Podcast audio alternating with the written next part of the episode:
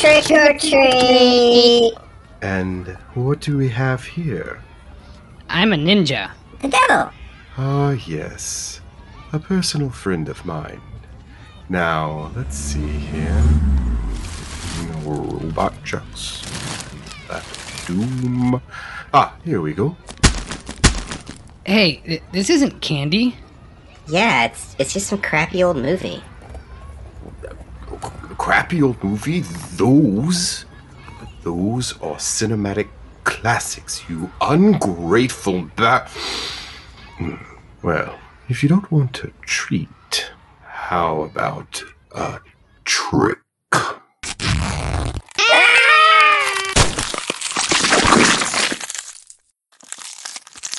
Hmm, happy Halloween.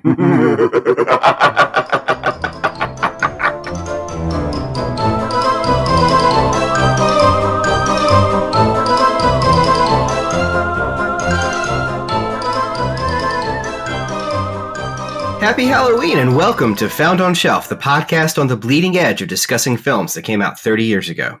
I am your ghost host with the most, Patrick, and with me tonight is my co host from the crypt, Dustin. Dustin, how are you doing tonight? You know, Patrick, I am I'm doing pretty good. Um, just sitting here drinking some peach tea. So, Oh, uh, wonderful. oh, it's it's cider, but It's you know, it's peach cider. You know, it, I, feel that this podcast does necessitate the need for some type of um, libation. Uh, and but you know, I, I'm very excited about tonight because we're going to be doing one of my favorite movies of all time, the Rocky Horror Picture Show. And uh, so, Um, Patrick, uh, what? I think you might have got the movies mixed up. We're talking about their other movie that they did, The the what other what other movie did they do? Shock Treatment. Shock treatment? Yeah, Are you? we're we're not going to talk about Rocky Horror. We're going to talk about Shock Treatment. are you fucking kidding me? fucking shock treatment?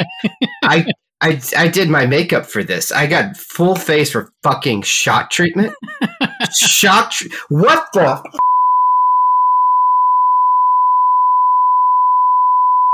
We apologize for the confusion, folks. We're just having a little bit of uh, technical difficulties. Give us just one second and we'll be right back with you.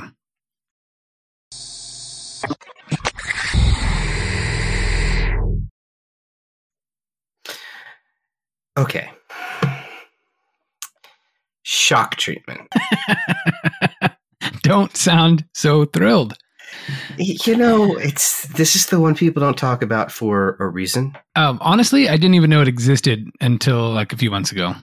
So, for any viewers who don't know, um, the Rocky Horror Picture Show is not a one and done movie. It did, in fact, get a sequel about six years later, and that sequel is called Shock Treatment. And that is the movie we're going to be talking about tonight. So, I guess before we get too far into things, uh, since you hadn't heard about Shock Treatment, what's your relationship to the Rocky Horror Picture Show? I'm assuming you've seen it. Yeah, I've uh, I've seen it a few times. Uh, never went to one of the live performances. Oh. I, I always wanted to in Berkeley, um, but never made it out there.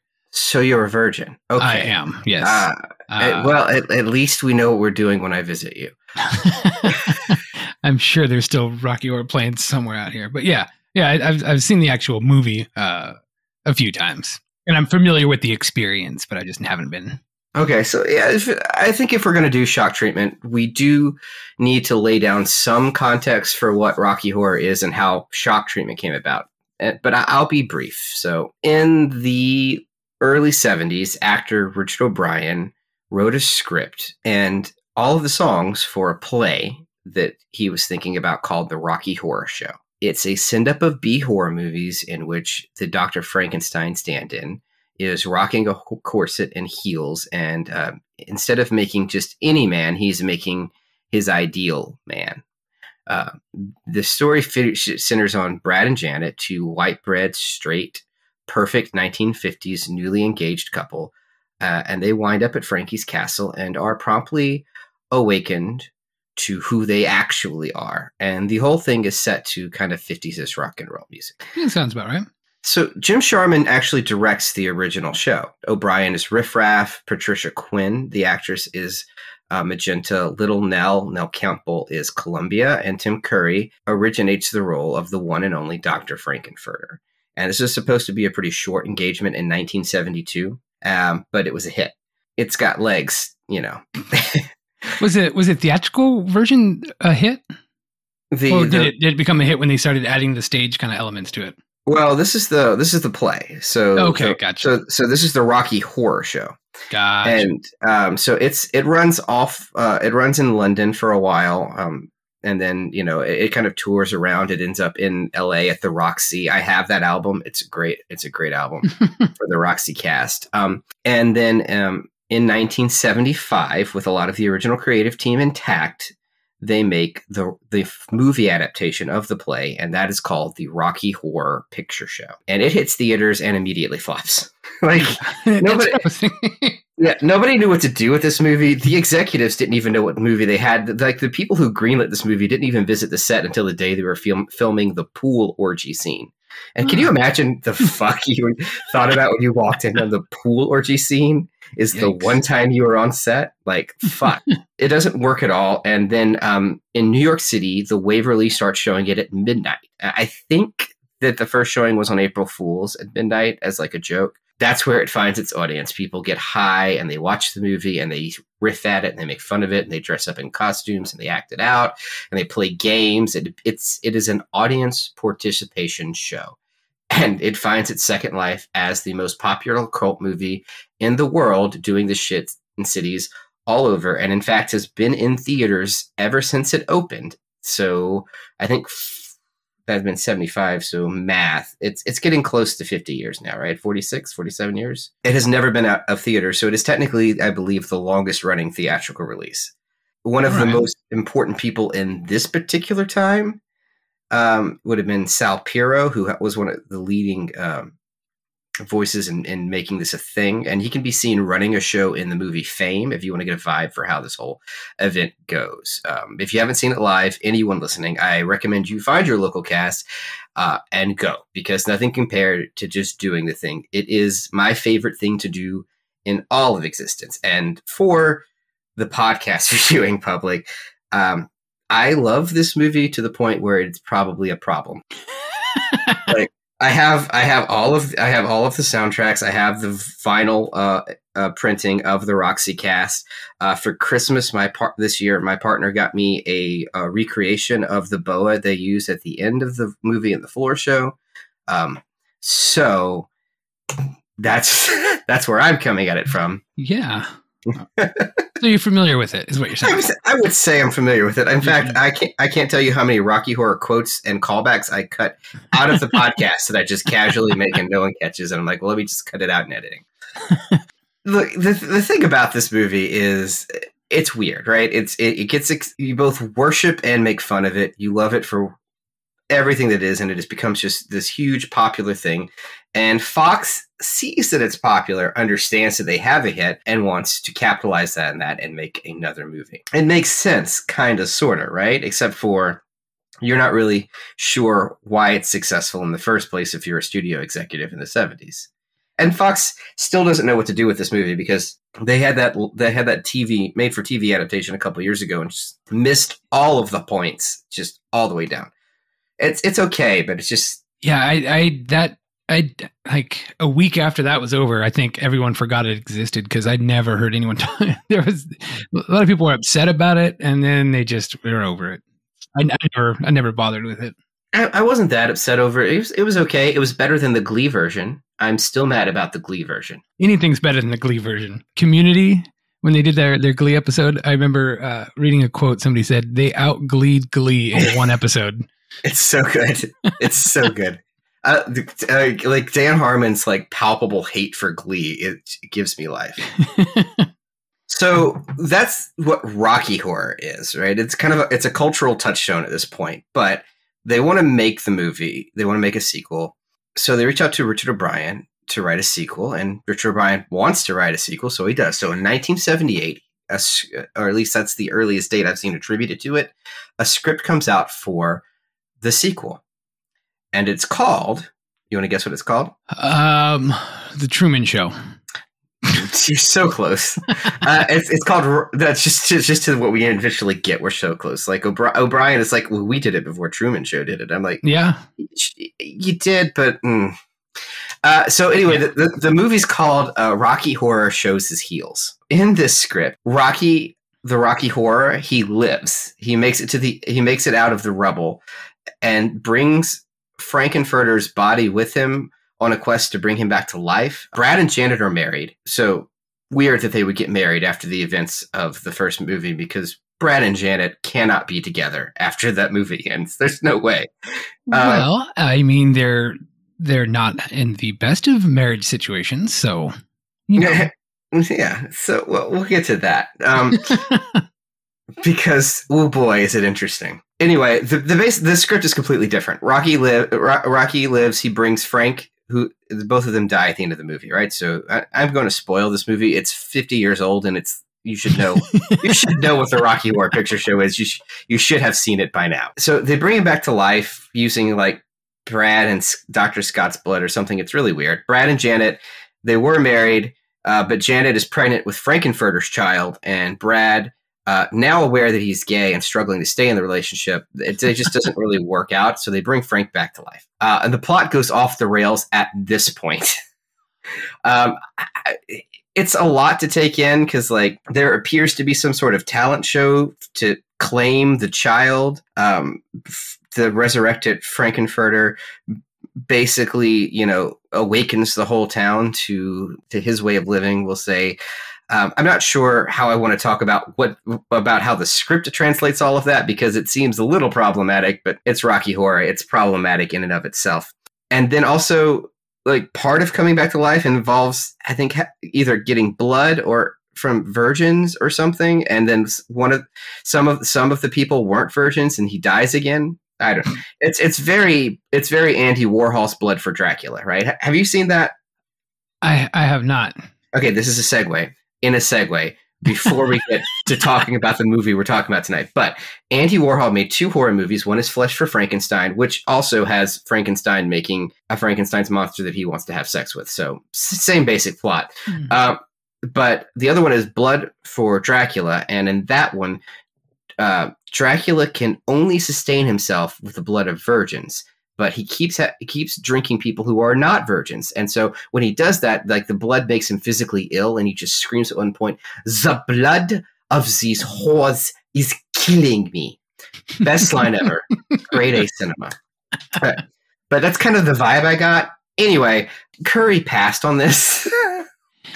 Uh, yeah. I- he- I, I would. I, I mean, Right. spoiler alert. I'd, I'd, I'd kind of watch that movie. uh, I would watch it over for shock treatment. I think I might enjoy more than shock treatment. It sounds just. It would. It, I don't think it would have been good, but it would have been insane enough to where people would have watched it. Still, the problem with shock treatment's sin is that it's boring. So Curry passes. Jim um, Sharman doesn't want to direct something he felt like he already directed before, so they just kind of shelved the whole thing. The problem is uh, Richard still wants to go through with it. Fox still wants to go through with it, and Richard already wrote all these songs. mhm. So what's he going to do? So he writes a second script for a different treatment of the movie using the same songs but repurposing them slightly. And that movie is called Shock treatment. no, it's called The Brad and Janet Show. God damn This it. is this, this is the second failed sequel before we get to Shock Treatment.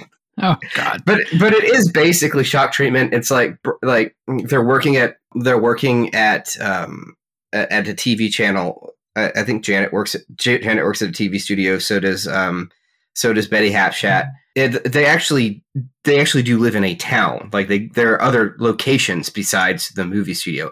So kind of what you're what you're saying is is that Richard O'Brien did to this movie what Charles Band does to his movies, where he creates a poster and then makes a movie about it. Except for Richard O'Brien makes a couple songs and then rewrites the script around those songs. Because Yeah, go. Well, yeah, the songs existed for uh, the Rocky Horror Show before the Rocky Horror existed. Like, the, like a lot of those songs were songs you had just written and then wrote a script around them, and it got increasingly nuts as they kind of commingled. Um, I'm sure he repurposed some of the lyrics in those original songs too, but mm. So are we going to do a whole nother episode about Rocky Horror? all right, this is going to be like a four part episode.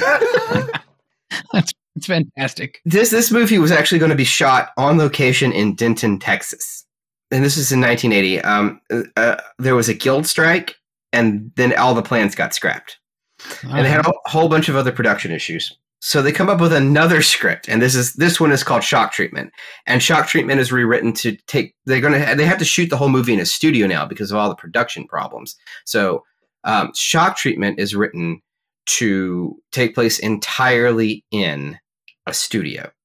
So instead of having it be a town, the premise of Shock Treatment, which does not really come off in the film, but Hmm. is the premise. Uh, the premise of Shock Treatment is the entire town of Denton is encased within uh, a television studio. right. And you are either a star who has followers and ratings or a member of the audience. And that is the only two modes of being. Oh, there's a third crew. So your cast, crew, or audience. And those are the only modes of being. And I wonder who's watching all of this because there is no television. It's just all happening in the studio. It's very strange Yeah. this is the one of the problems with shock treatment is it makes no damn sense thematically. Right? The other problem with shock treatment is the way they tried to market it.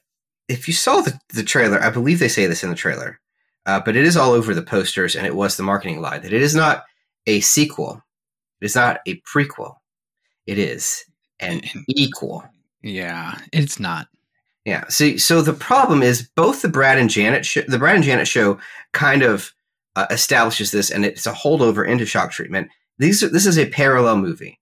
This is a different universe entirely. The Rocky Horror Picture Show events have never happened here, which is, I suppose, the reason Brad and Janet are still a thing. That's kind of weird, right? Yeah. Now, because of that, they decided that that if it's a different universe, we'll give Tim Curry a different part. And the idea was Tim Curry was going to have a dual role as Brad, of all people, and Farley Flavors. hmm Curry didn't want to have a dual role, and Curry couldn't said he, he wasn't sure that he could pull off an American accent. And I have heard his American accent in one of his songs when he had a musical career, and that is Paradise Garage. Um, and it is bad, so he was correct in that. All right. Um, by the way, everyone involved in this ta- tried to have their own musical career. Richard O'Brien, Lil Nell, Tim Curry. Tim Curry's great. It sounds like he's a lounge singer for a Saturday morning cartoon.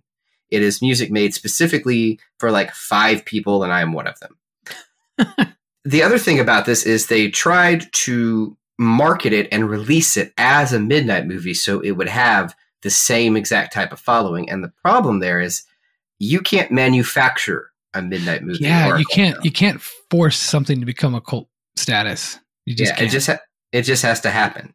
So uh, for all of these reasons, shock treatment fails. Mhm. So now that we know why it exists, what did you think of it? I uh I was disappointed by the potential, I think, more than anything else. I think like it's it it was capable of doing a lot. It had kind of a cool idea. The first like 20 minutes or so of the movie, I'm like, all right, I'm into this. I could I could get it.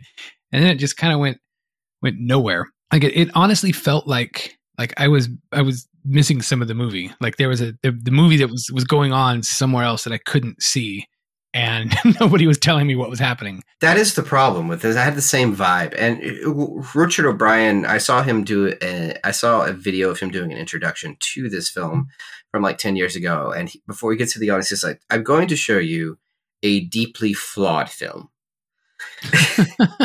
I'm right. telling you, and it's like I'm telling you this now, so I can look you in the eye later.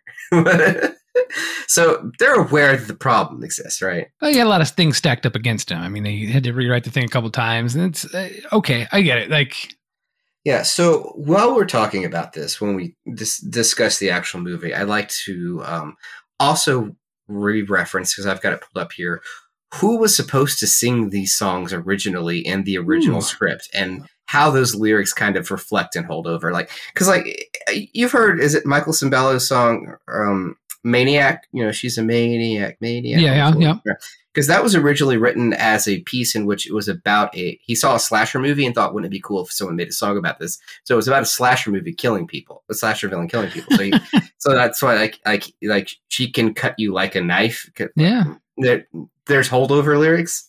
All of that in mind, Uh, how would you pitch this to someone who wanted to see it in 30 seconds? Oh. Jesus Christ. Um, How, how do you sell shock treatment? I don't, I don't, I don't, I don't know. Like, um, We've been talking for 30 minutes. How do you sell shock treatment? God, you just go, just go watch Wa- Rocky Horror Picture Show. Um, I- I- how about, how about, uh, uh, if you enjoyed the music of the Rocky Horror Picture Show, go check out Shock Treatment. Yeah, I'll take that. The music's really good. If you if you wish the Truman Show had more musical numbers, have I got a movie for you? Look, it's either this or Return of Captain Invincible. You pick.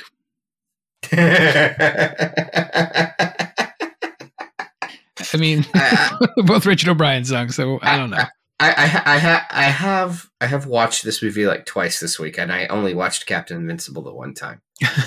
But I also had to do the research on this movie this week, and I didn't have to for this Captain is Invincible. true. To be fair, a lot of this research I just already knew. Yeah, you you, you know a lot of the Rocky Horror uh, stuff. So, yeah. Mm-hmm. Yeah. But this was your first time watching Shock Treatment. This is my first time watching. Wow. I have put it off for years. I'm like, this is going to suck. This is not.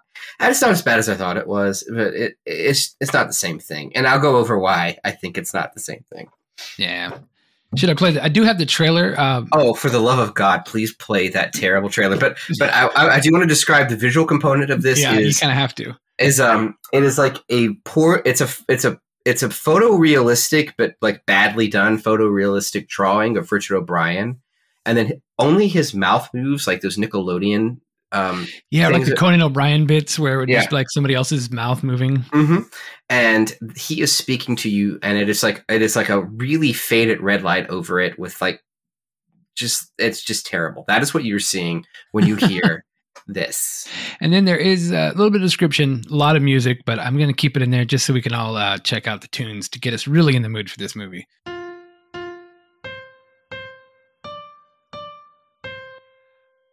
Oh shit! I left the wrong. Hold on.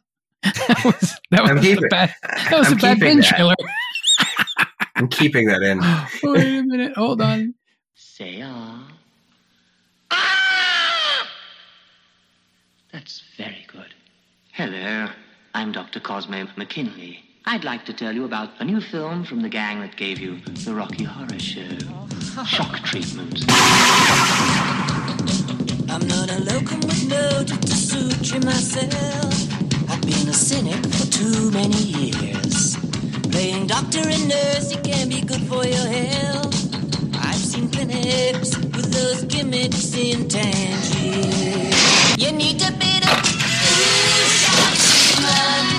Treatment. Get you jumping like a real live wire. Need a bit of shock treatment. So look out, mister, don't you blow your last resistor for a vista that'll mystify ya. You'll be pathetically crazy about shock treatment. Trust me. I'm a doctor.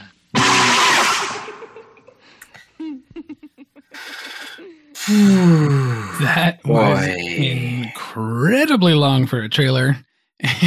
Anyway, I'm probably going to cut part of that, but Jesus Christ! You can cut the middle part out of it. Yeah. Just we got to cut. We got to keep the end part in there. Like, Oh, oh, oh, maybe we'll keep that. We'll keep the little Nell vibrato in there. yeah. I guess I did cut some out of her, so that's good. All right. So shock treatment. Wait, a God.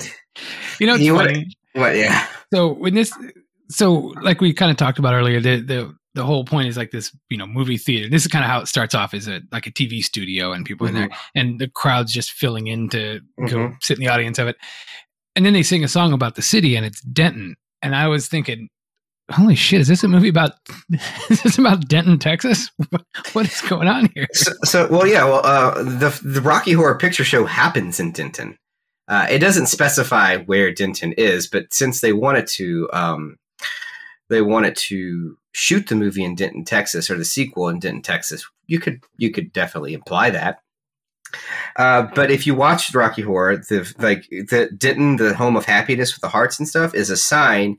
That is a sign in the background of uh, the "Damn It, Janet" song when they're standing outside the church Oh, okay. and then and then the criminologist when he is when he is like telling you what is happening the book he opens is the case file is called the denton affair oh, all right. Um, So there were some Denton precursors before this. hmm There's also the Janet sequence is kind of fucked up because I never thought about it before. But like, if you watch that, they just get through with a wedding, and then as they go back into the church, the church is immediately uh, setting up for a funeral. Like not even five minutes later, and the coffin is clearly a child's coffin. Oh God, it's probably been 20 years since I've seen that movie. I, I'm due for a, another watch in here, but um, it's you know, it's sometimes it's the little things that are in in both Rocky Horror and this movie. It's like those little tiny little details of weird situations that really like you think about later on that that work out well. It just as a whole didn't quite work out. And I could I could tell they weren't talking about a real place in Texas because the song they were singing said they have tolerance for ethnic races, and I'm like, okay, yeah, but I, I, I almost I feel I feel like that was ironic, especially considering the song that Janet that um, Janet's Jad Janet's dad sings. Um, we'll get to that one. Ooh boy. oh, oh God, I don't I don't want to. Okay. As, they're filing in, I'm pretty sure that Janet says a version of a line that Brad says to her in Rocky Horror, where it's like, "It's all right, Janet." She's like, "It's all right, Brad." But they they're walking in. Brad and Janet are now played by two different people um, because this is years later, and Susan Sarandon is not going to be in a sequel to the Rocky Horror Picture Show at this point. She she has like a, a career that is taking off, and this movie is not advertising well for anyone, right? So, No.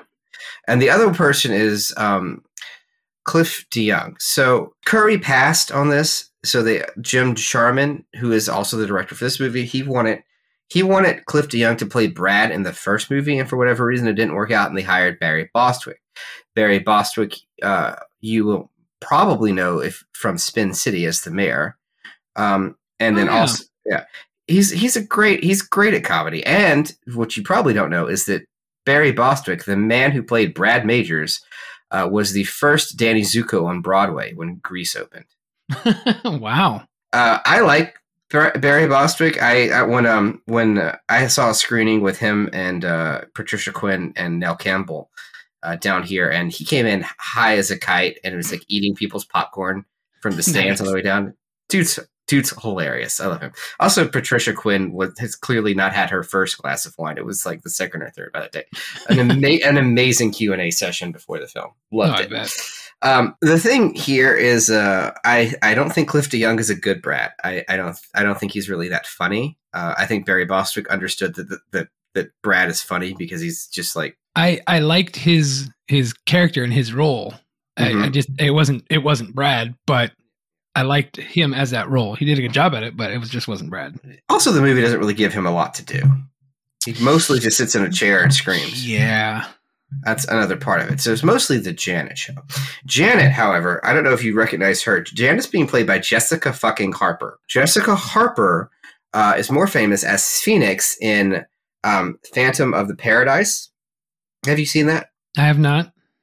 Okay, so that's a Brian De Palma film. It is a musical. Paul Williams wrote the music for that. It was a cult hit. It was a big enough hit where they tried to make Rocky a hit by pairing it with that, and also tried to make this movie a hit by pairing it with that. Actually, Alright. they might, maybe they tried to make this movie a hit by pairing that. I'll I'll revise it, but they definitely played shock treatment on a double bill with Phantom. The look of the Phantom of the Paradise partially inspired Darth Vader's look Oh wow. because he's got like this like electronic voice simulator system because of his mangled body he needs to use it to talk and he's wearing like all black with black leather gloves and a black cape and that was dire- as a direct reference because you know De Palma and Lucas and Spielberg were all friends and hung out so that was the thing Cool. uh, she is also Susie in Dario Argento's Suspiria All right. so like if you've seen Suspiria um you might be shocked to see that she's fucking Janet but Janet fucking Majors. yeah. I also thought she did a good job. She- I like uh, Jessica Harper. She has she has pretty good comic timing. She, her Janet is kind of believable as Janet, and the, and also her musical her voice is really good for the musical components. Yeah, they should have really just went with different characters. So far removed, it doesn't matter. These movies are in. Com- uh, this, this movie is not a direct sequel to Rocky Horror. It is like a parallel film, but it's in conversation with Rocky Horror, and like you need to have seen Rocky Horror and also probably know the the things we just said about these scripts to have any understanding of what the fuck is going on in this movie. yeah, I'm gonna have to go back and watch Rocky Horror now. That's Mhm. that's my take from this. Yeah, oh, as lo- if I've given you that impression, I have done my job in any conversation ever. I mean, I don't know if that's really the best selling point of a movie was that it made me want to go watch this other movie, but I, but if the, if the if the end result of that is just watching the Rocky Horror Picture Show again, I think that I at least have won. uh, I can I can only watch RRR so many more times. Oh, RRR is pretty good. Yeah, I've watched it watched it like at least one more time since. Th- this full on '50s camp and shock treatment from like the opening frame. Mhm. Uh, they, they're singing Denton USA. Um, the audience crane shot here is really cool though. Like they're all like dint dint, and they have like a swooping up crane shot going up, Mhm. showing them all singing. I thought that was fun. and like every other row is looking the different direction, so they're all kind of like yeah. Dance together. Yeah, first twenty minutes, I'm like, all right, I get where this movie's going, and it, I didn't get where it was going. No, no, no one does. So there's a couple other things to point out immediately. Um, uh, Betty Hapschatt is and Ralph Hapschatt are both in this movie, but they are now divorced.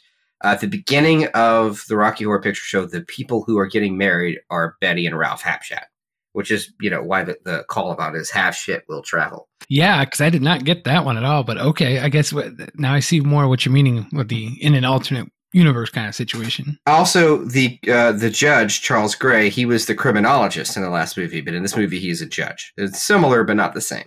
Yeah, he did look really familiar to me, and I couldn't Mhm. figure out where. But Well, he's also Blo- he was also Blofeld in um was it Diamonds Are Forever? Uh Diamonds Are Forever, yeah. okay, And more importantly, he's the bad guy in The Devil Rides Out, which is based on a Dennis Wheatley novel. So, like Devil Rides Out 1968, he's like an occultist and um Christopher Lee has to has to stop him who is like it's, it's like it's like if spies and Doctor Strange happened at the same time. It's it's really fun. And the movie is less racist than the book. So, watch The Devil Rides Out, but don't read it. I don't, I don't want to say that it's not racist. I haven't seen it in a while, but I, I but I, I watched it and said this is kind of cool, and then I read the book and I went, "Ooh, okay." this is this is coming off my shelf. But yeah, so it starts out. It's just kind of like a, a news story showing you where they are. There's a commercial ex- establishing that Farley Flavors is a character. He seems to be this fast food magnate who is sponsoring all of the shows, and seems like he is living in the overlooking booth that watches over everything. Yeah, and the little logo for their Farley's flavors it was Farley's flavors fabulous fast food. So Yeah. it was a series of F's all in a row that it it, it was a little swastika reminding Yeah, it's, it's a little fashy. Yeah. Yeah. it wasn't Well- wasn't all the way out well- there, but it was there. it, it kind of goes back with this weird recurring thing that he does with uh, characters in this because um, in in Rocky, Doctor Scott is they they imply that he's actually a Nazi that fled Germany and is living in hiding because they're they're having dinner and Frankie says, uh, "Yes, Doctor Scott," or should I say, Doctor Von Scott, and then he like gets real mad. So um, the same thing happens here. Is um, Bert Schnick, the host of the first game show that we see, Marriage Maze, Yeah. is clearly German, and um, at the end of the movie, is explicitly uh, made out to be a Nazi in hiding. Yeah, he uh his voice kind of sounded like Father uh Father Guido Sarducci a little bit. Um, and, he, and he looks like one of the Transylvanians from the movie that's just dancing around.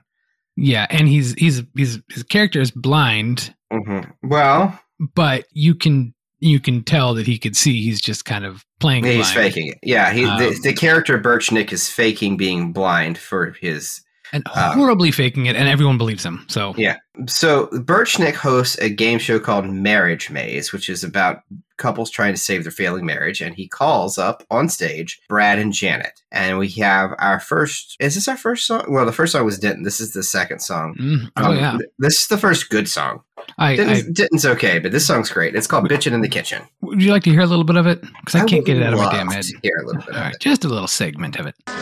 Dear blender, You won't blend into the background. Listen, you're at oh, home. won't you help the first offender? Oh, toaster, Caught up in the popularity ratings. don't you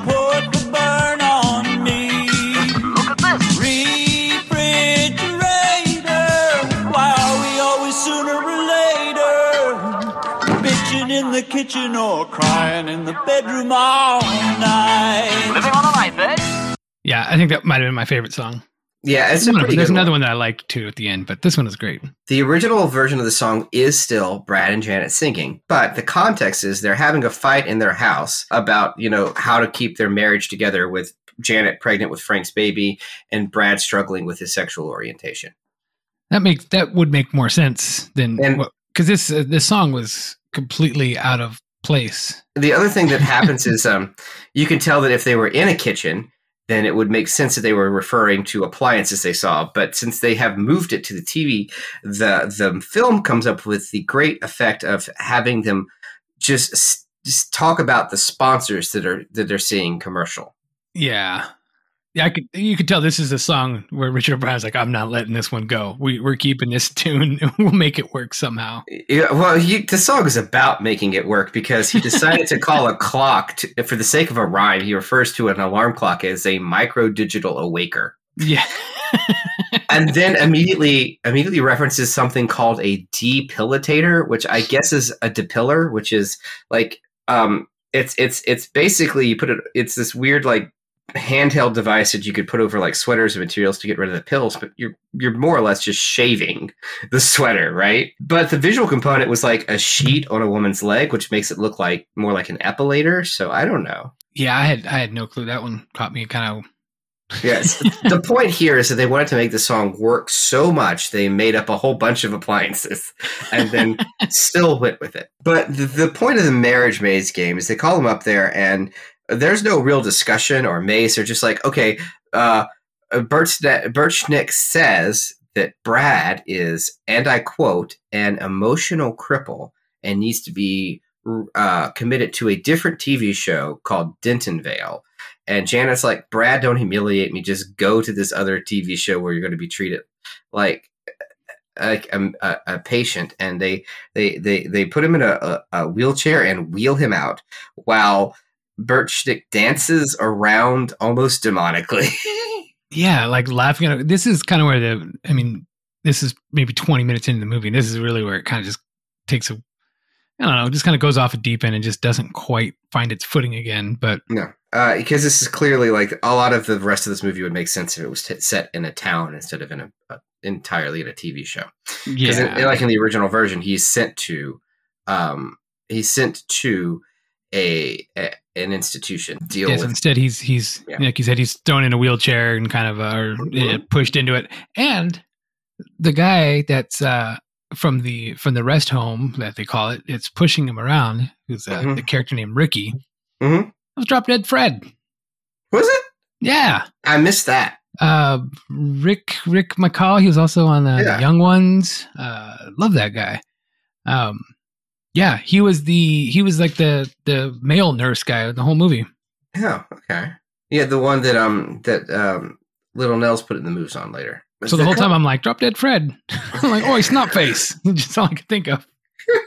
Uh, a couple things I want to point out here that the movie does do well. Um, Bert Schnick's the, the the TV effect is really cool. So the movie alternates between being a film taking place on a set and then showing you in a, a effect what it would look like on your TV at home, right? Because the signal's going out to people's televisions, presumably. So it goes from being a, a film to like having read lines and scan lines and being blurred and slightly obscured and looking like a TV set, which is Mhm. kind of cool that they did that effect. But more importantly, what they what is really cool is um, how well they simulated because Bert Schnick's makeup is like stark white, clown white almost in oh, and real it's, life. it's a it's a horrible job at like blending. It's like on Yeah. his jawline and up, and everything else is a different it- shade. it, it, it, looks like what it looks like when I actually do try to do makeup for Rocky. it's uh, I don't know what the fuck I'm doing. That is what it looks like. But on screen, it reads on on the TV effects. It reads perfectly, Yeah. which is about to highlight how uh, like you had to be like overly made up to like read correctly. Right. I thought that was cool. So I'll give that to them. Uh, and then like immediately the tone changes too because he's like dancing. He's like, uh, they're committed. And then like the, the it cuts and he's like, as are we all. Like if you if you just watch little parts, it's better than the whole thing.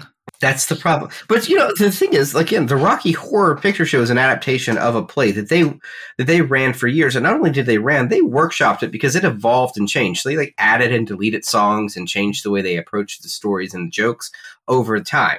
So while it was basically all together, all there together, the original uh, uh, London recording, like it changes by the time it makes it to the Roxy cast and by the time it makes it to the movie. There, Oh yeah. there are changes. There's no process of that here. There's no f- audience feedback. There's no seeing what does and doesn't work. There's no getting to know anything. This is just written for the screen by people who worked specifically on stage. Yeah, because I mean, he's he's not an experienced film screenwriter. He's just kind of, it's kind of went. And I, you know what? I think that, God, that actually would have been kind of cool if they did a shock treatment like theatrical run, like you know, theater where they had the audience being just watching this thing happen.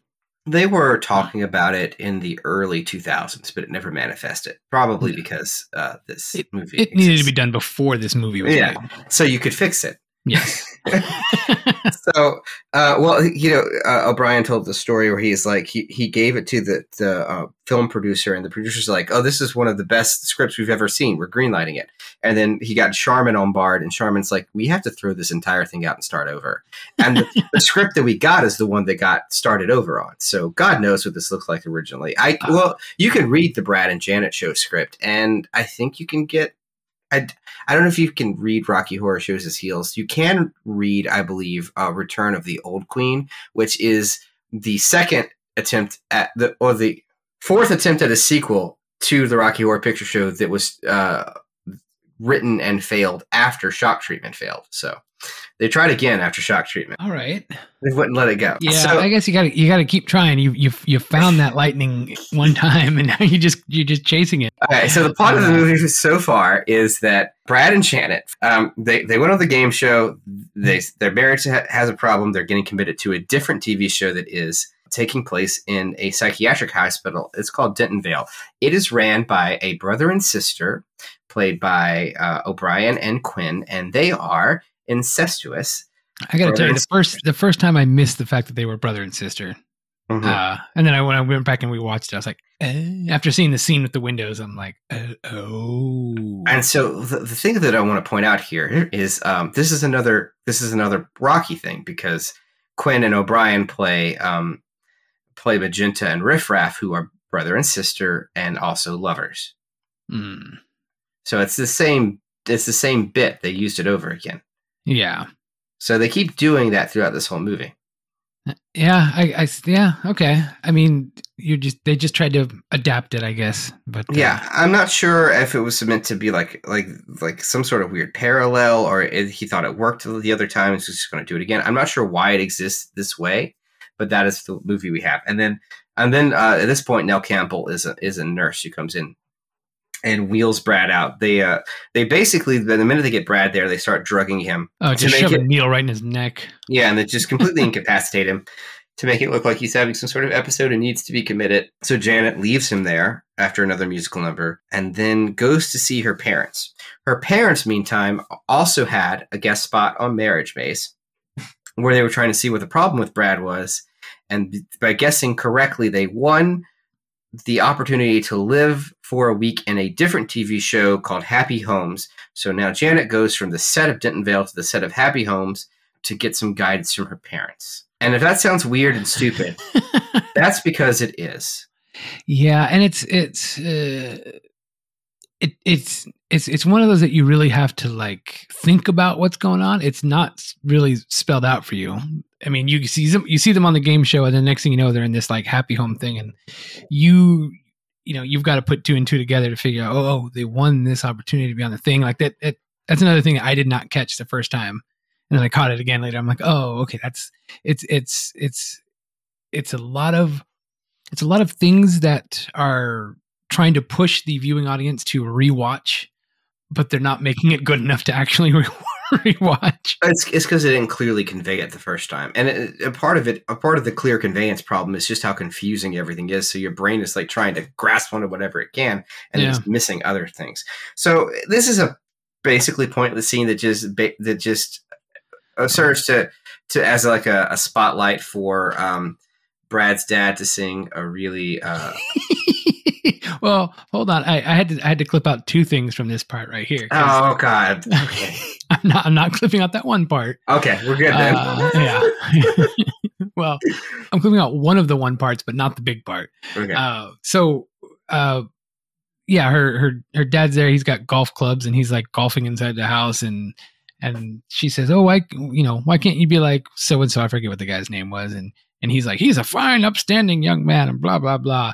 And then the mom was like, "Yeah, he was found nude in the back of the bakery," and the dad's like, "Oh," and he's like, with 15 other men, and the dad's like, "Oh," and then Janet adds in Mexicans, to which he storms out.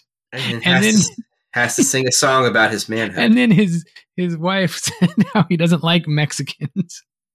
Uh, the entire audience cheers. Oh yeah. You shouldn't have said that. Why? Your father doesn't like Mexicans. Your father doesn't like Mexicans. Considering this was supposed to take place in Denton, Texas, I get where he was going. Like a lot of this movie is supposed to be like like like like commentary on American culture. It's just doesn't always land. Yeah, and then and then I did I did clip a little bit of the song just so you could hear the dad singing and about being a man. Uh, it's just it's just a short one.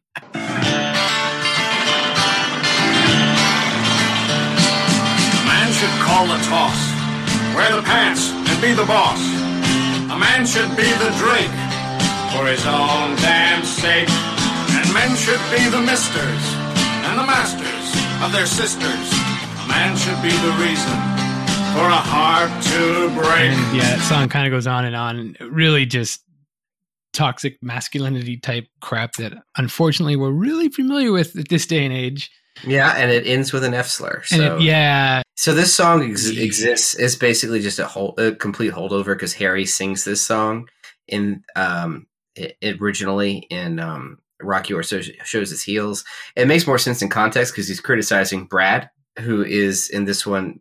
The problem is not that he's being committed; is it's that he is struggling with his sexuality. yeah. In that context, the song makes more sense. But yeah, so that's that's where we're at there. He's mowing astroturf. He's just walking Right. around mowing astroturf yeah, yeah, it's a full on Brady Bunch moment. with a, with like a military helmet on, just because he's a man. Cosmo is the is the name of the brother. I forget the name of the sister. They're both the Nation. McKinleys. Cosmo and Nation. I don't get where the jokes were coming from with the McKinleys. I really don't. But Uh, it did have a reference to it later on, but it was still a joke that went nowhere. Yeah, I, I don't know where they were going with this. But anyway, Bert's there with them. My first thought was it said McKinney, and I'm like, another Texas reference. But then I was like, oh, McKinley. Never mind. All right. Although there is a guy in the background, uh, one scene that has a shirt that says Grand Prairie on it. So yeah, I think they were going for it. I think they were definitely trying to make Texas comment based commentary, but they were doing it from London, so I don't know. they just looked at a map and went, yeah, sure. That'll work." Yeah, I mean, the, jokes both a lot of the jokes land still just because eh, Texas is Texas. and to, and to be fair, Denton does feel like some place you should escape. Yeah, yeah. I, I a lot of this it gets blurry when you're trying to talk about it. But Cosmo and Nation are talking with Bert, and Bert is like, "Well, I actually, the Janet's not the real reason I'm trying to get him committed. Farley Flavors, our sponsor, wanted Brad specifically committed, so I'm pulling strings, and he's going to end up funding your whole show, and it's going to be great." Right. Uh, um, there's a great joke here where um, where Riff Raff, sorry, where Cosmo, going full Riff Raff, gets super angry at this for no reason, and it's like he's trying to take advantage of my weakness. And Patricia Quinn, who is actually the best performer in this movie, just has this really cutting remark. She just looks at him and is like, "I don't think he intends to go that far." Aces. Oh, not just a king. That's the next scene, right? They have this, and then they bring Oh, in Jan. But wait, you you uh we did skip over the one scene that was a really quick one just because it had a really great line that I had to clip. Um oh, so you had the you had the judge, the guy played the judge, and then the his the lady. What was her name? Betty Hapschatt. There you go. Um Just an hour ago, she was plain old Betty Munroe. yeah, so they're upset that they're getting they're you know they're getting uh kind of booted off to the side and their ratings are going down, so they're not as important anymore. Is what I'm guessing is going on. Like their show is going to be canceled because they're not great. So anyway, uh, there's a new morning show with like the younger guy and girl, and they're kind of taking over the the the, the line. And and one of them is her her uh, ex her husband, ex husband, right? and Ralph she's- Hapschatt. who yells. She goes out to yell at. Shove it! Oh, you shove it too, Betty. Alimony is just another word for rape. Just just mind boggling. Okay. like, like, oh my god. Okay, all right. Just stops you in your tracks. The other thing about this scene, though, is you pointed this out to me that sitting on the desk is a cover of a magazine. And on the cover of the magazine, it says like cult movies, and it has the poster of um uh, for the Rocky Horror Picture Show with Frankenfurter on the lips. Yeah, it was uh, Time Magazine's uh, just a whole issue about cult movies, and they just decided to throw it on there. I thought that was really cool. So now we got the now we got the you're looking at an Ace song. So we're getting um, Farley. Janet comes to visit. Then they wheel a TV in for Farley Flavors to sing a song. Um, this whole this, this is another part of why it should have been a, a, a stage show first. The choreography makes no sense because the, the way they're dancing on this just it looks like they were trying to figure out how to do it. Like like um I don't know what Columbia's fucking character name is, but like Nell Campbell's on top of the TV trying to kick and be sexy on top of the TV, and it's not working. Um, Yeah. and Nell Campbell is sexy, so it's it's, it's it's the choreography is really bad. Yeah, and she's a by the way, she is a nurse in a very short nurse's outfit with no pants on, just undies Yeah. hanging out. So it's she's got the whole sexy nurse vibe just just It's dialed. cranked up to eleven. Yeah. The, and then Farley is singing from the TV like a live feed, and his song is called uh, "You're Looking at an Ace." I hate this song; it's my least favorite song in the movie. um, but can Yeah. you can you tell who was supposed to sing it originally? No, who was who was that one? This was going to be Frankenfurter's song. Oh. Okay. Um, and the th- like you can kind of tell a little bit because like I feel like Cliff DeYoung was trying to like imitate some like Curryisms in his performance, like the way he like kind of like moves his face in menacing ways.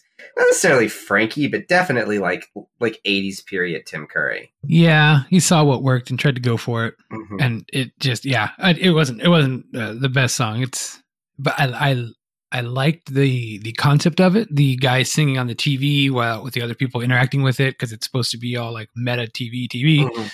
So I thought the the the concept of the song was was well the concept of the choreography was great, but the actual choreography and the actual song not so much. And and Janet's looking at him like, "Oh, this is this is the greatest thing ever." Like she's getting all worked up for it. Okay, so this is this is the other thing I want to point out. They wheel him out the room. Janet's like, well, I, I want to see Brad, and they're like, well, no, Brad doesn't want to see you. He doesn't love you anymore. You need to be more famous. And she's like, shit. Now I, I guess I need to. Be, can I? I need to be more famous. Can I be more famous? Right? And the camera cuts out to like a close up of her face, and she's thinking kind of hard, and then she like slowly turns to the ca- to the camera with like a smirk on her face. This is a direct callback to a shot in um, Rocky Horror in the during the "Touch a Touch a Touch Me" song, right right, right before she fucks uh, uh, Ro- the Rocky Horror. all right. Like I said, this whole movie is just littered with stuff like that. Yeah, it's it's it's I, it's funny because I'm I'm gonna go back and watch Rocky Horror and I'm gonna see a bunch of stuff that I in shock. Doesn't mean I'm gonna go back and watch Shock Treatment again, but at least I'll be like, oh okay. So she wanted to go home, and they said, no, you're not going home. You're going to be on the morning show, so you need to stay the night here. And then they do this kind of really cool uh, shot of all the people like sleeping in their rooms, and they, it's like all the the bricks are all blue, and it's just a panning shot that goes to all the open windows to see see everyone kind of getting ready for bed. Yeah, I like this scene. It's the play of the camera going through the brick wall exterior to see the in the windows and seeing everyone's different room, and as they all have different verses, is really good. Yeah it was it was it was cool. Um uh it it it pans first it starts with her uh with janet kind of getting ready. Mhm. and then we pan over to the uh to the blind guy uh just sitting on the edge of his bed the entire time like a creep. Again, that it, that actually works for his character. Oh it's fantastic. And then it cuts over to uh to cosmo and his sister and him kissing on her thighs. You know, she has he has a riding crop. Yeah That's that like, and she is she is she is in like a bustier. He has a riding crop. They are not pulling any punches with what's But- going to happen in that room. but really they they i mean they show him like kissing her thigh and then the camera goes right back to where it was going and now you see blind dude sitting there still, and you see uh, it goes down to the uh, It goes to dead Ja- Fred guy uh, Mhm. taking Polaroid pictures of the sexy nurse. And Nell Campbell doing that that voice she does. Yeah, and uh, and then Janet going to sleep, and then it goes back to uh, Cosmo and his sister, and his Mhm. sister smoking a cigarette, Mhm. which is just great. Yeah, And, uh, I, I I like this whole sequence. It It's was fun. great. And then it, and then it, and then the camera just keeps going on because normally it would bounce back, but it kept going on, and it's just Brad tied up in a in a wheelchair with a mouth gag on, just rocking in place. It was. Uh, I thought it was a great, great whole segment of everything. Yeah, this song doesn't appear in um the original, and I don't think it appears in the Brad and Janet show either. No, no, so, no. It, do, it does. It does. It does appear in the Brad and Janet show. It's all the same people singing it. So, All right. oh, I think the nurse's name is Ansalong. That's right. Like that. Okay. But then it's this weird part. So like everybody's sleeping. Yeah. Um, like the the audience is all asleep on each other. Yeah, this um, was that was again. It's it gets that weird thing where it's it becomes surreal in a weird, strange way because no one can go home, so the audience is all passed out asleep in their seats in the bleachers. Yeah, and then that lady's reading the book to the judge and he falls asleep. And then there's this line, there's this police officer that walks up and flips a power breaker on and then says, Does this bird belong to you? I didn't get that at all. God damn it. That was my question. Or surgeons. that was the question. that was my question. I'm so sorry. I don't know what the fuck that was about. Does this bird belong to you? it made no sense. So the police officer just yells that line. She screams at the top of her lungs, and that's it. And now we cut to like an alarm clock going off, where the blind dude is still sitting on the side of the bed. So he'd been sitting there the entire night. So now they're going. To, the, the plan of this is um, they want to they want to like convince her to go with Farley Flavors instead of Brad. The way they are going to do this is to first make her a very popular star, and then also drug her out of her mind. So lots of stuff to digest with that. But the first thing that they want to they want to make her a star. So they have to convince her to want to be a star. They've convinced her that she needs to do to drive her ratings up. So she leaves the shower and goes to a wardrobe room wherein Cosmo, who we are supposed to at this point believe is a is a is a mental health care professional, just some just casually strolling around the wardrobe room with sewing machines as if he knows what he's doing, which is a weird setup. We do, however, learn something else about Cosmo, which would make this make a little more sense. But the song they sing next is Little Black Dress. So I need to step outside the bit here. Obviously, I knew we were doing shock treatment. when we talked about possibly doing shock treatment, was like, am I really going to watch this movie? Uh, I p- pulled up a couple YouTube videos of the scenes for some of the songs, and the first one that I pulled up was Little Black Dress, and I watched it, and I knew a couple things immediately. One, the music is actually pretty good. Yeah.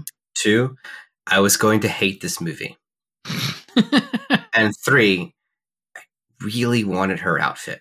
So at that moment, I knew we had to do this film. so let's let's talk about Little Black Dress. Frankie was supposed to sing this song. This is clearly a Frankenfurter song, right? Yeah. Like you could like it like the uh, ever since I was a little boy, dressing up is my favorite joy, and then he starts singing about wearing a little black dress. It's clearly a Frankenfurter song. Yeah, that makes sense. And like when it gets to the, the the chorus, it's kind of fun with the the rip rip rip and the zip zip zip. I like that, Mhm. right? Okay. Then she comes out in this dress. Now, the song says the ends with them going that criminal minimal little black dress. And Mhm. you did watch this movie, right? Yeah, I did. Is anything about this dress minimal? Um, I mean, there's not a lot of material. So the thing about the thing about this dress is that it is split all the way to the hip.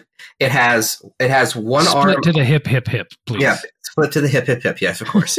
and then and then it has one long arm and then one short arm, and it is covered in sequins oh, all Oh, the way up, It's extra. all sequins with like, and the, then she has a giant sequined hat that goes on top of it, and Uh, and lips and like elbow gloves. So like this outfit is insanely extra. There is nothing minimal about it. It might be criminal. It is not minimal. No. And it's just like amazing dissonance between the like the lyrics and what you're seeing visually on screen, which happens a couple times in this movie.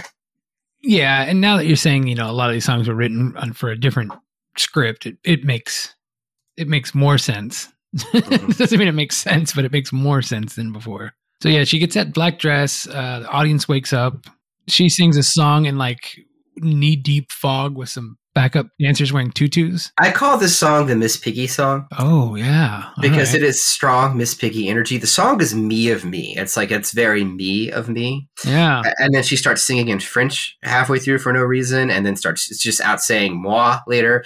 And they and like she's she's dancing, but not really that well, and stuff's kind of going wrong, and she's like knocking over the set as she gets more into it and into herself.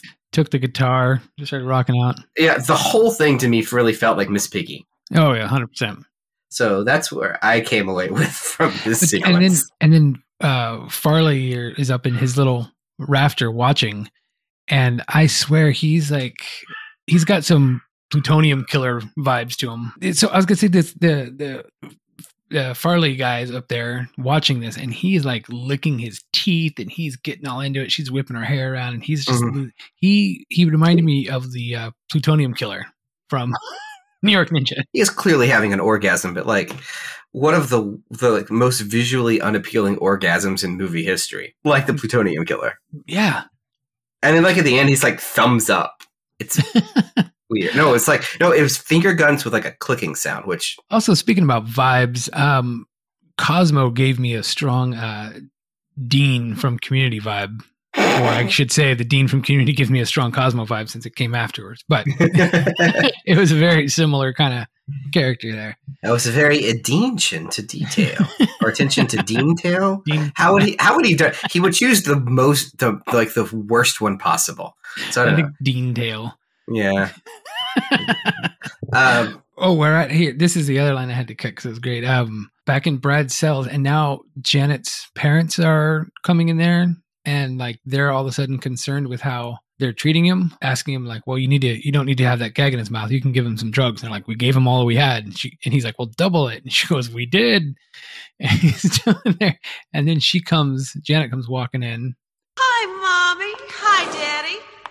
Hi, Brad. I've just come to tell you how fabulous I am. I love that line so much. I'm just going to enter rooms like that from now on. Just I'm just going to open the door. It's like I've come to tell you how fabulous I am. and then just walk out. So walk out. Yeah, so uh so that was that was a good and that line comes back kind of later on when he's thinking about it over and over again. Yeah, right before they have um, the song called "Looking for Trade." Mm, yeah. Wow.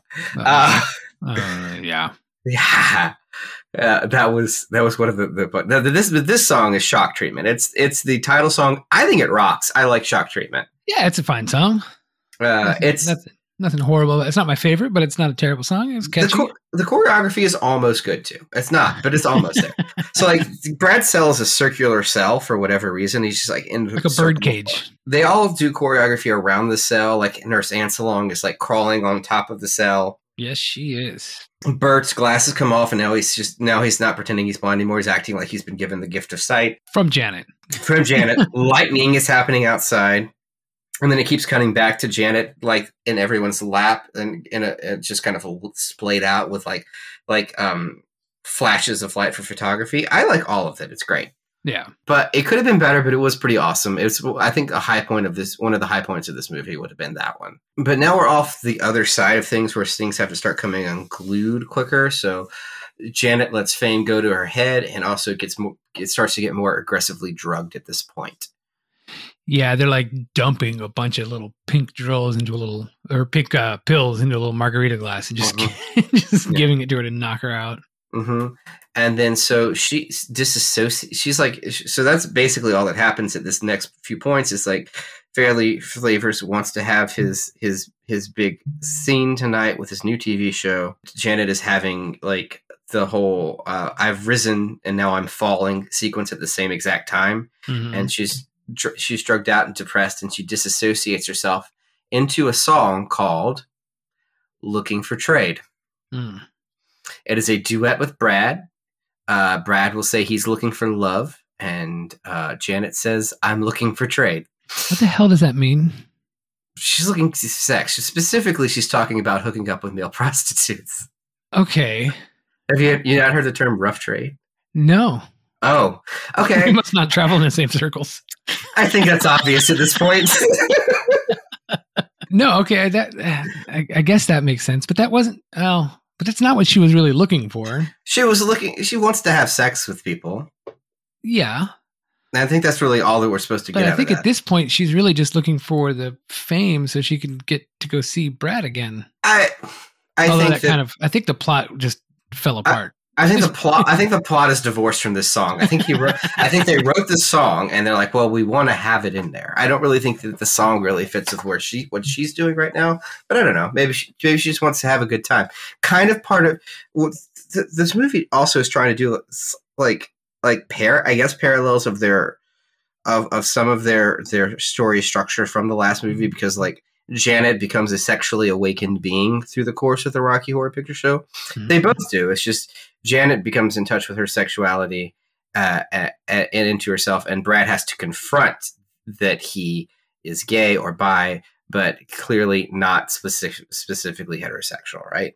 Mhm. So it's two separate things. But like this one seems to me like Janet becoming like aware of herself and coming into herself is still kind of something they want to do, but they don't really have the same framing for it. I don't know. So we'll go from her wanting to have a happy husband to uh, just looking for some trade. Mhm. Miss Piggy looking for some looking Yeah. for some trade. Hey, I I didn't write it. I just I just recontextualize You, it. you learn something new every day on- on this fine program.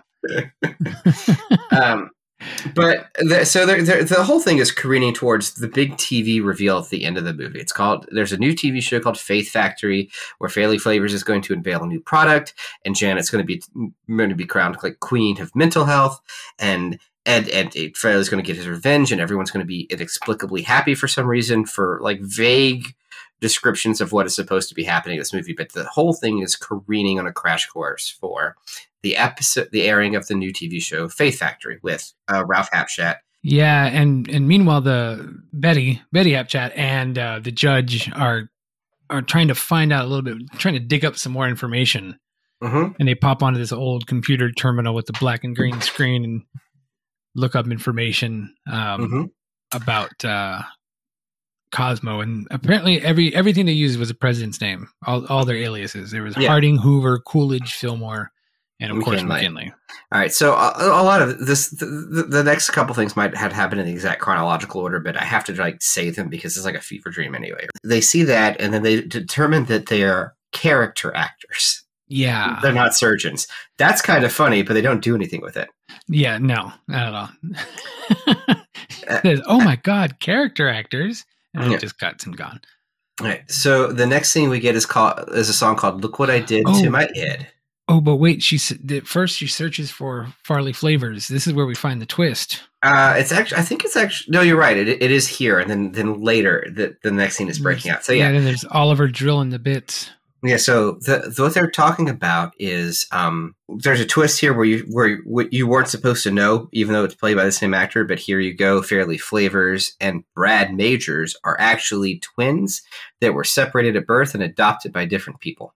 Yeah, Farley went downtown adoption, Mhm. and Brad went uptown adoption. And so uh, now Failure has a fast food empire and wants to take revenge on Brad. He also wants to open a chain of a chain of mental health clinics. He's but like and wants to be the fast food of mental health. I'm not sure why this is a bad thing or how it is nefarious, but it is. Yeah, I'm like, you know, that that, that wouldn't be so bad right now. Cheap, cheap, accessible mental health care.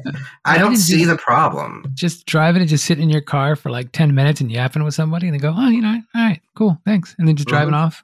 That's Mhm. not a bad idea. No, so I don't. I, it, it's basically better help, but I don't. I don't. I don't know why it's a bad thing, but it is. Uh, it, it's inexplicable. Like it is like definitely a bad thing when we get to the end of the film. Yeah, I think his his version of it is not great. yeah. Um, but here, so th- we're getting ready for uh, we're getting ready for this show for Faith Factory, and everyone's getting dressed in new scrubs, new scrubs. Yeah, yeah, all white stuff. Also, and it's called "Look What I Did to My Id," and with a name like that, it is the most disappointing song in the film. Mm-hmm. Um, there. By the way, there's a there's a painting of American Gothic in the background here. Mm. Um, and if you in the beginning of Rocky Horror, Riff Raff and I think Quinn are dressed up as the characters from the painting American Gothic during the Damn It Janet song. All right. They're actually who bring the coffin in. They clean the church and bring the coffin in. So this song is pointless. It would be kind of fun. There's some there's there's a couple visual gags like like uh, Nurse Ansalong has a normal size skirt, and so when when it pans over to her and she's singing, she's ripping it so it's shorter. Right. but like this this this this this this sequence highlights problems with this film that have been persistent through the whole thing. One is the lack of visual understanding of how to present like the visuals that go along with with it, with these songs and the choreography because it's all just boring. They're just like dancing in between uh, clothing racks and they're walking around with mirrors. It's not exciting, right? No.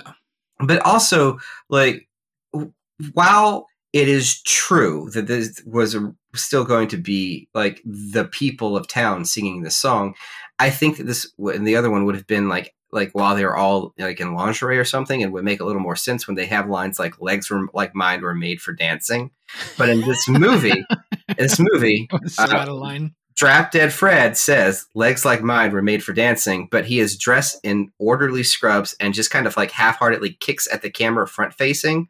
There's yeah. no kick line. There's nothing sexy. There's nothing out of the ordinary. I'll tell you what this what what this what is wrong here.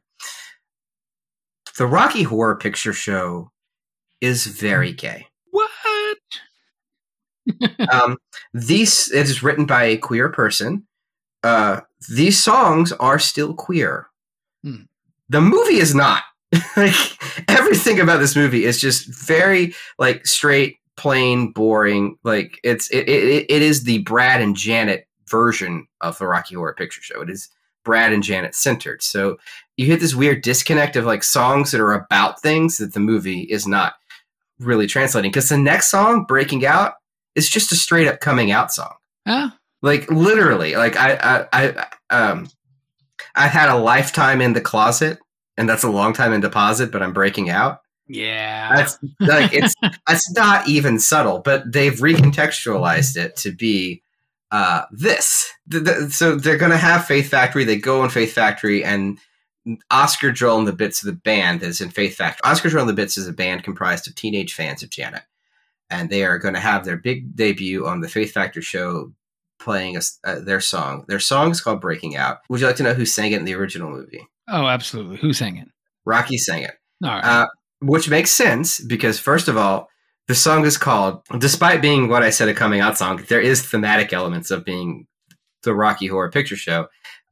Because Rocky is singing it. This movie is called Rocky Horror Shows His Heels. So the first lines are, I know how it feels to be cooling my heels. I've been down on them long enough. And then also, also, he's digging supposed to visually be digging himself out of the rubble with his with with uh, the body of Frank during this sequence. So literally breaking out. And also this would have been the uh, this would have been the opening song to Rocky Horror Shows His Heels. Ah, okay.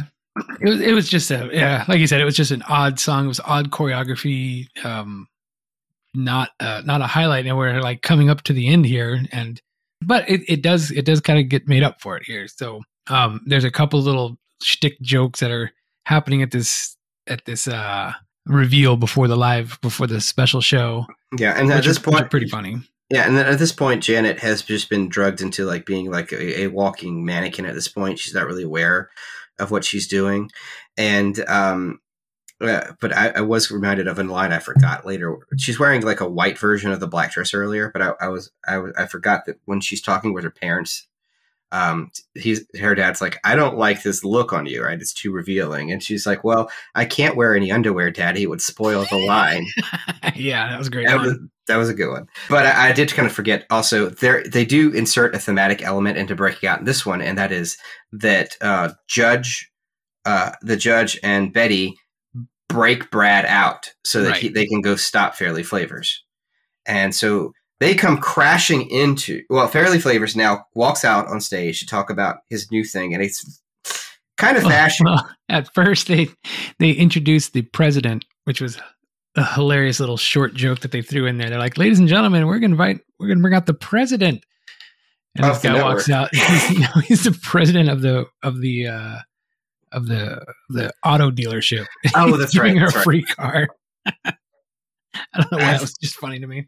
It was that was a pretty good visual gag. It's one of the few good ones. And then his speech is kind of fashy, like because Brad breaks out, and then l- then after during this confrontation, Bert Schnick mentions uh, wanting uh, mentions the Danube, and it's like, and they're like, "What did you say?" And he's like, "Just memories." Like explicitly, Yeah, Bert Schnick is a Nazi, yeah. um, which is still a weird joke to keep coming back to. I gotta say, it's kind of strange. Yeah, they they they seem to commit to that one. While that was going on, Brad managed to get broken out of jail completely. Uh, so Farley's up there talking about it, and um, there's this giant poster of Janet on there, and um, Brad's kind of stumbling around and just falls and rips right through the poster. And then maybe my second or third favorite song. I'm not quite sure, but I really like this song. The dual For some- duet. Yeah. The duet that he does with himself, but how it starts off, it starts off with him just kind of speak singing, I guess. I, I got a clip of it. Hang on. Seducer! And who are you, sir? Your twin brother and your accuser. Brad, Arrest that man! He's committed to our care! I never signed your contract. He's not going anywhere. To revenge your twin, you tried to abuse her. A ridiculous accusation! You forced me to refuse her. Then why did you choose her? Because of you, sir. it, was, it was cool. I like that. It was, it was very almost Shakespearean in a way. hmm I I got like vibes of uh, like Meatloaf's "Bat Out of Hell" too. Yeah. With uh, what's what's the song? Uh, he took the words right out of her mouth, where he's like, "On a hot summer's night." This one would have been sang by Riff Raff and Frank because I think Riff Raff comes back to kill Frank. So that I don't know that it works. They definitely rewrote some of the lyrics for this one. Uh, but what happens next is there's a weird psychic duel or a hallucination in Farley's mind. Maybe I don't know where Brad and Fairley go back and forth dueling each other in song. And then it cuts back to the real world, and they've just been staring at each other the whole time. right. And then fairly well, actually, you, t- you tell the rest of this because i it's it's very strange. Um, Take a crack because I don't know how to explain it. Okay, so I think they just try to rush the ending. yeah, so uh, all of a sudden Janet just decides she's gonna just stay with Brad. Um, Yeah. and so she goes runs off with him. And I, I, I still want to point out, I don't think the point of the Rocky Horror Picture Show is that Brad and Janet are a couple that stays together. N- no, but they stay together. I guess at the end of this one, and uh, Farley is just uh, visually upset by it. So he grabs the blonde news reporter chick and just starts making out with her. Uh, Cosmo ends up grabbing the car keys and tells his sister, "We've never owned a convertible before." And then they invite the whole audience to come down into Dentonvale, Mhm. and um, they hand everybody striped. You can't really tell what they are at first. They look like little striped shirts, mm-hmm. um, which it turns out later in just a couple seconds that it is uh, striped straight jackets, and they're all lined up the inside of this mental home wearing straight jackets. Then we've got so we've got Janet and Brad and uh, our judge Mhm. and And uh, Betty. and Betty and and Oscar and the Bits. yeah, and she ends up uh, hot wiring the car, and they drive off stage. Yeah, so this is what, what happens here is they o- is they open the doors to the studio, and all of these people climb into the back of a car and drive off stage. you can tell this is the same problem that Grease had. They're like, fuck, how do we end this? Why don't they just drive a car off into the magical sunset? Yeah. It's the same thing. It's more infuriating here than in Grease, though, because for whatever reason, it doesn't make any sense in Grease, but I'm not angry about it. But I'm a little angry about this because I'm like, what is on the other side of the doors in this world? Why are they all in a TV studio? What does any of this mean? I mean, I guess eh, like, why didn't they just keep the car keys and drive off? Why did they need to do the hot wiring part? I guess it's just to make her look more like a badass because she's already like breaking people out of jail. But I, I don't know. It was, it was, yeah, it was just there's so many. Like you said, it just felt rushed. All of a sudden, they're like, let's cram all this crap in. We got to wrap it up. Yeah, that's that's it. It doesn't even have like a moral. Like at the end of Rocky Horror, at least there's like a there's like a little epitaph where like the criminologist is like uh, humans are just like twirling in the void, lost in time and lost in space and lost in meaning. In credits.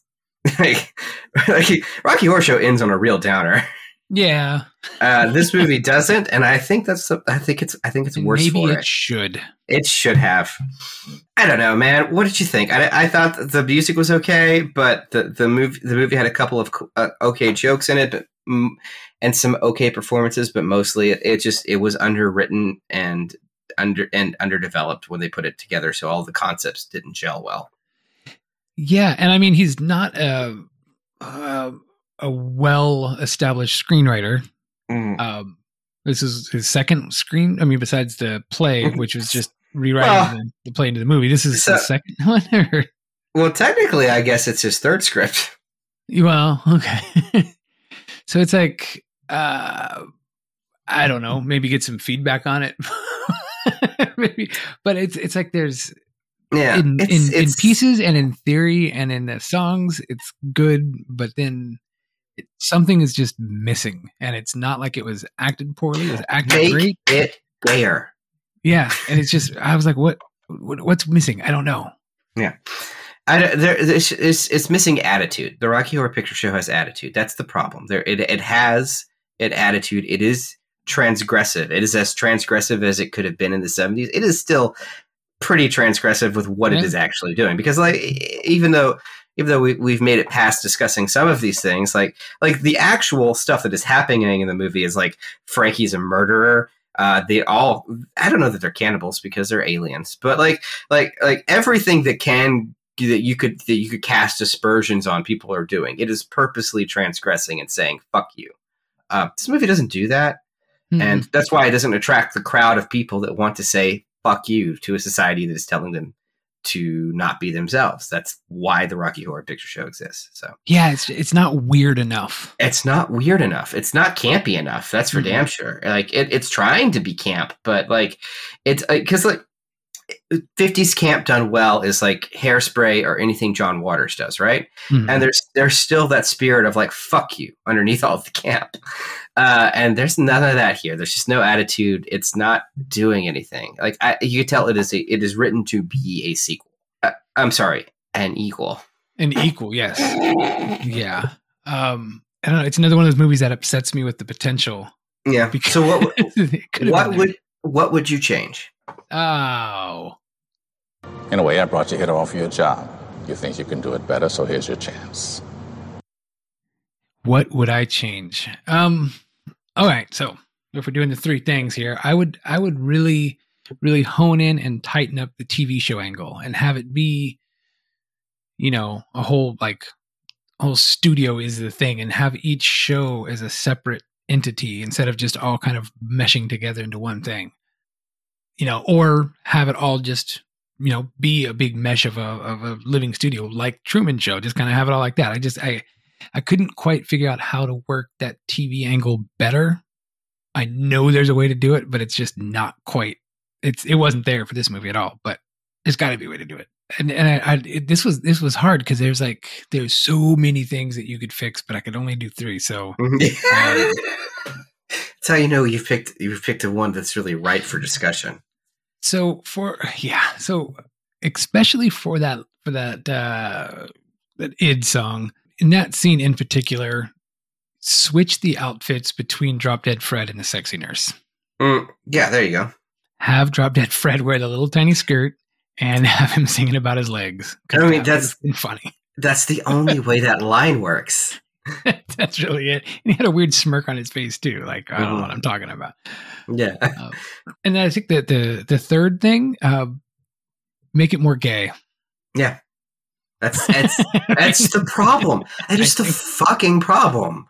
I think that's really what needs to happen with this movie. Uh, all that said and done, there's a couple things I want to hit up. We do have a Murder She Wrote connection. Oh no shit. Yeah, Cliff De Young, uh, playing Brad and Farley Flavors.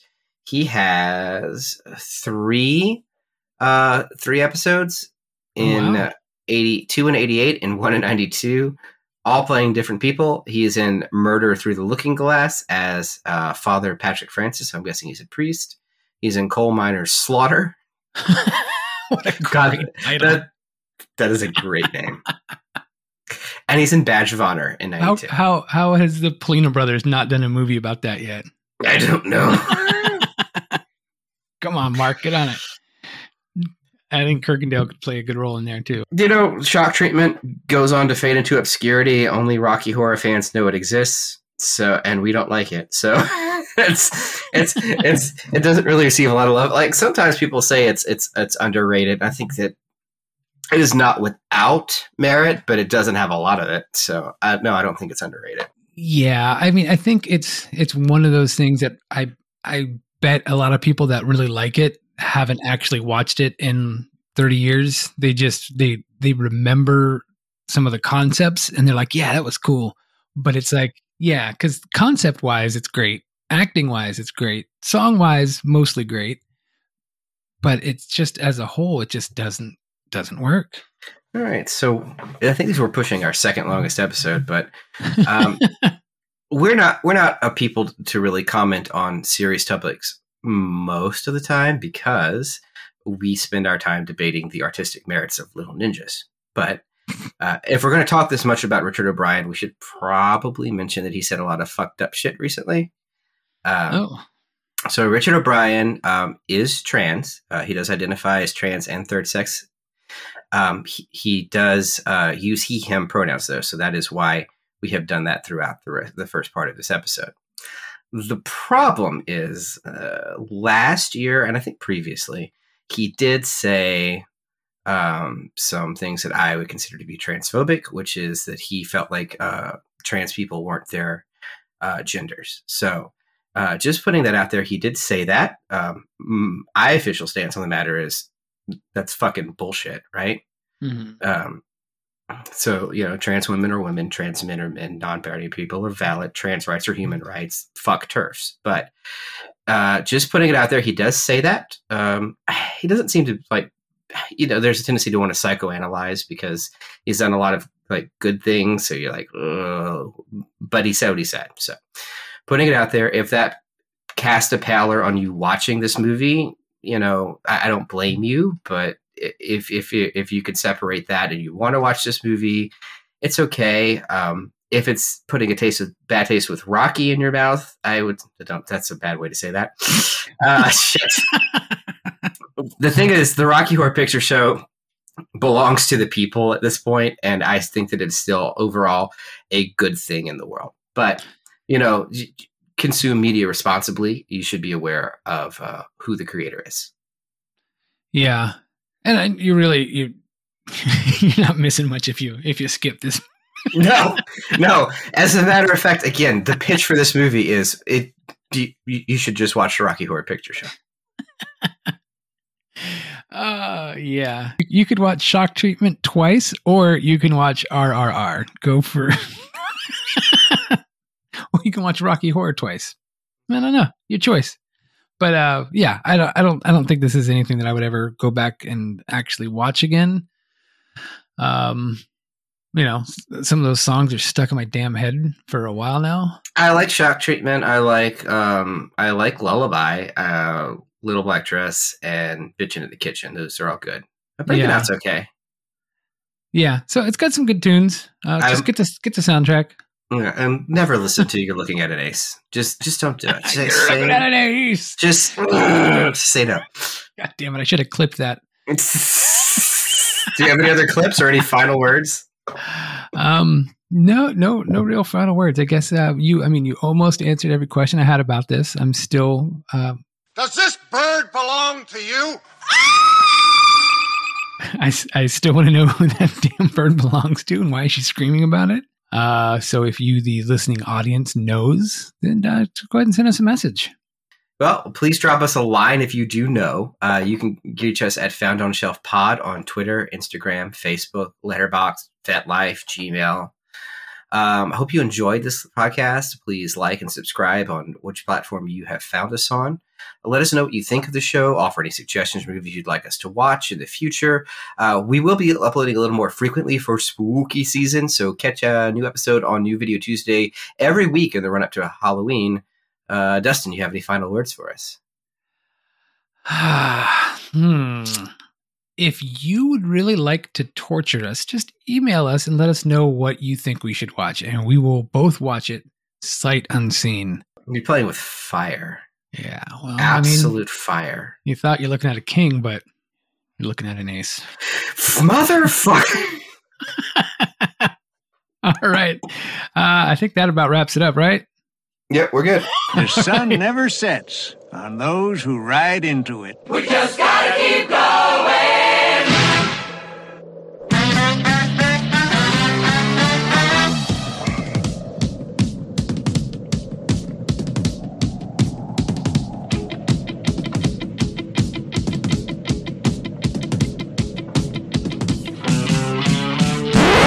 That is entirely enough.